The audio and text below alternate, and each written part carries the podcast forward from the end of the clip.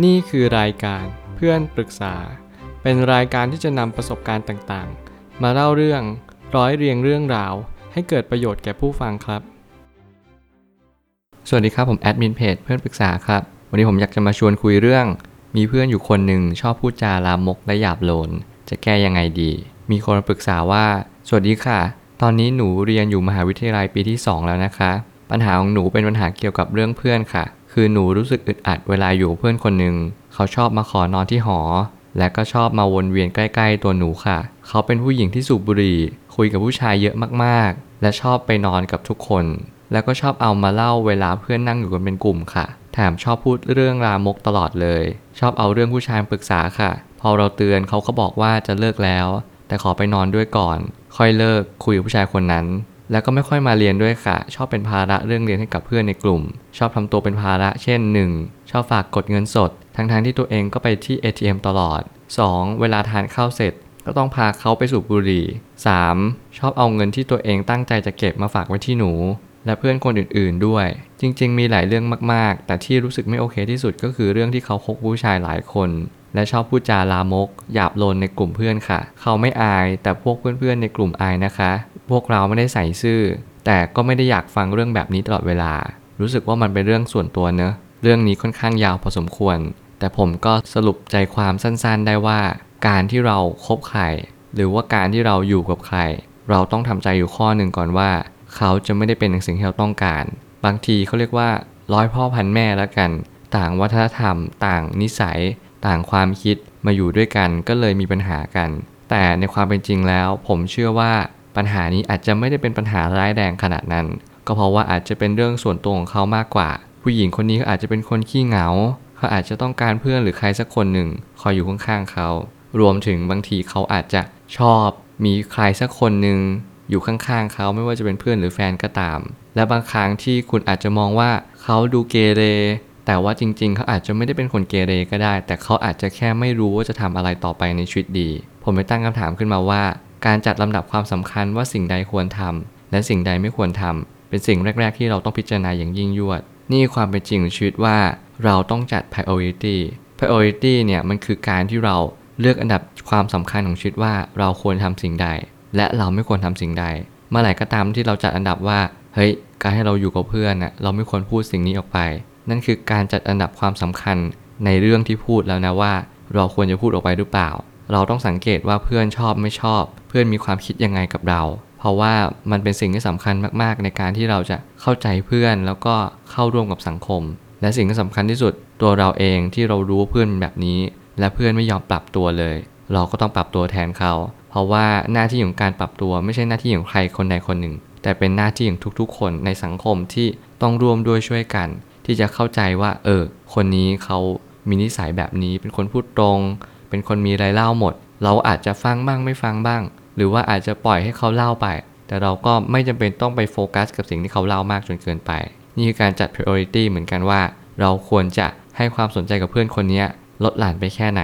บางทีเราก็ต้องเจอเพื่อนที่ไม่ได้เข้าใจในสิ่งที่เราเป็น รวมถึงตัวเขาเองที่กำลังเป็นอยู่ณตอนนี้ด้วย เมื่อไหร่ก็ตามที่เราเจอแบบนี้เราต้องระลึกรู้เสมอว่า เราไม่สามารถเปลี่ยนใครได้ เราก็เป็นเราเขาก็เป็นเขา แต่สิ่งที่สำคัญที่สุดเราเข้าใจในสิ่งที่เขาเป็นจริง ๆ หรือเปล่า คือบางครั้งเนี่ยสิ่งที่ผมเชื่อนะว่าเพื่อนคนนี้ที่คุณกำลังมีปัญหาอยู่ อาจจะเจอปัญหาบางอย่างในอดีตหรือเปล่าพ่อแม่อาจจะมีปัญหากันหรือเปล่า ครอบครัวเขาอาจจะไม่ได้อบอุ่นอย่างสิ่งที่มันเป็นหรือเปล่า และถึงแม้ว่าครอบครัวจะอบอุ่น ผู้หญิงคนนี้เขาอาจจะไม่มีปัญหาครอบครัวเลย แต่ตัวเขาเองมีปัญหากับสิ่งแวดล้อมรอบข้างหรือเปล่า บางครั้งเขาไม่สามารถเชื่อมโยงกับใครได้เลย เขามีความรู้สึกว่าเขาเหงาตลอดเวลา เขาขี้เหงามาก และเขาก็อยู่คนเดียวไม่ได้เลย นี่คือตัวปัญหาที่สำคัญที่สุด ซึ่งเขาต้องหาทางแก้ด้วยตัวของเขาเอง ต่อให้เขาอยู่กับคุณมากมายแค่ไหน เขาก็ไม่เคยหายเหงาเลย และเรื่องเล็กๆ น้อยๆ อย่างเช่น ชอบฝากกดเงินสด เวลาทานข้าวต้องพาไปสูบบุหรี่ แล้วก็ชอบเอาเงินที่ตัวเองตั้งใจจะเก็บมาฝากไว้ที่เพื่อนๆ ซึ่งสิ่งเหล่านี้มันมีอะไรตรงกันอยู่อย่างหนึ่งก็คือ เขาต้องการที่จะ ให้ชีวิตเขามีส่วนร่วมกับทุกๆ คนเสมอ เขาอยากให้ทุกคนไปเป็นเพื่อนเขา เขาอยากจะให้สิ่งที่เขาตั้งใจเอาไว้กับเพื่อน คือจริง ๆ มันดูไม่ได้มีปัญหาอะไรหรอก แต่ว่าถ้าเกิดสมมติว่าเขาโตขึ้นกว่านี้ แล้วเขาไม่สามารถที่จะอยู่คนเดียวได้ แล้วก็ทำเป้าหมายในตัวเอง แต่เพียงผู้เดียวเนี่ย มันจะยากพอสมควร คือบางครั้งการที่เราจะต้องไปอยู่กับเพื่อน หรือว่าจะต้องไปทำกิจกรรมอะไรมากมายที่มีอีกคนหนึ่งตลอดเวลา มันจะยากมากขึ้นเรื่อยๆ ตามวัยเลย ประสบการณ์ในอดีตของแต่ละคนแตกต่างกัน สังคมแวดล้อมแตกต่างกัน จริตนิสัยแตกต่างกัน และนี่คือความจริง ผมจะเน้นย้ำ3 ข้อนี้ที่สำคัญเลยก็คือ คนเรามีประสบการณ์ต่างกัน สังคมต่างกัน แล้วก็จริตนิสัยต่างกัน เราไม่จำเป็นต้องไปนั่งคำนึงอะไรมากว่า เราควรจะทำยังไงให้เขาดีขึ้น แต่เราควรจะคำนึงว่าเฮ้ยเราจะปรับตัวยังไง ให้เข้ากับเขาดีกว่า คือบางครั้งเราอาจจะต้องมีเวลาให้เขามากขึ้น เพราะว่าเขาต้องการเวลาหรือเปล่า ตอนนี้เรายังเรียนมหาลัย เพียงอีกประมาณ 2 ปี 3 ปี ถ้าเกิดเรียนหมอหรือวิศวะอาจจะมากกว่านั้น แต่การที่คุณอยู่แบบนี้ผมคิดว่ามันเป็นระยะเวลาที่สั้นนะ ผมเชื่อนะว่าคนที่เป็นแฟนของผู้หญิงคนนี้เขาอาจจะเหนื่อยใจ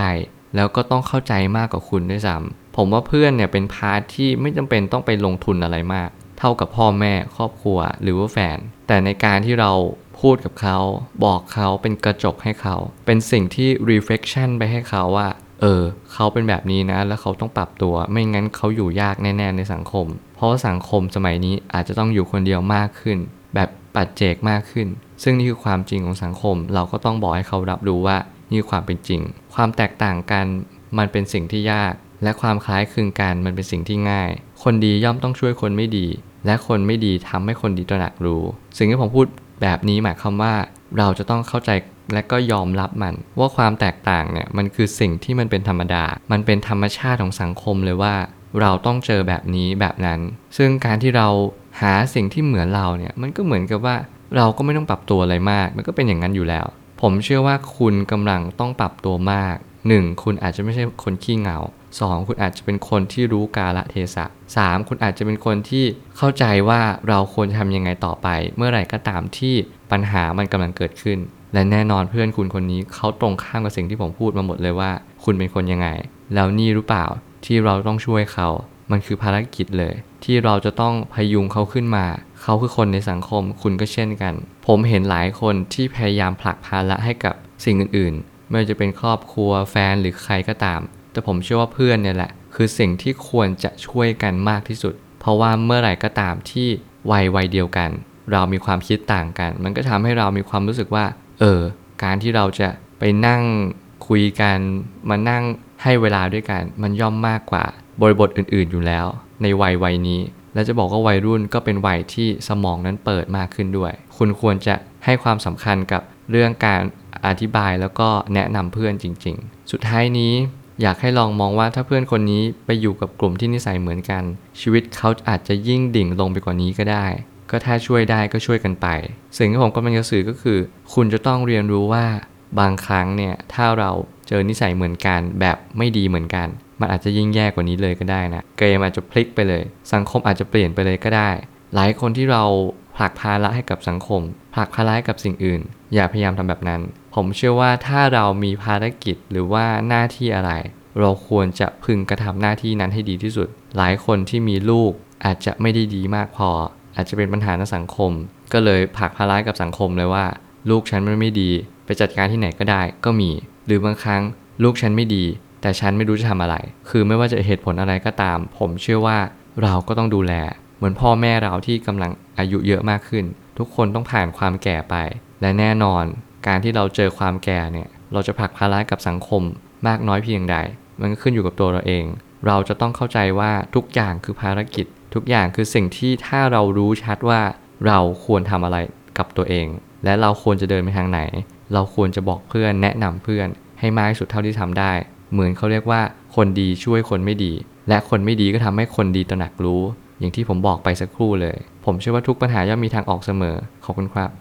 รวมถึงคุณสามารถแชร์ประสบการณ์ ผ่านทาง Facebook Twitter และ YouTube และอย่าลืมติด Hashtag เพื่อนปรึกษาหรือ f r ร e n d t a l k ด้วยนะครับ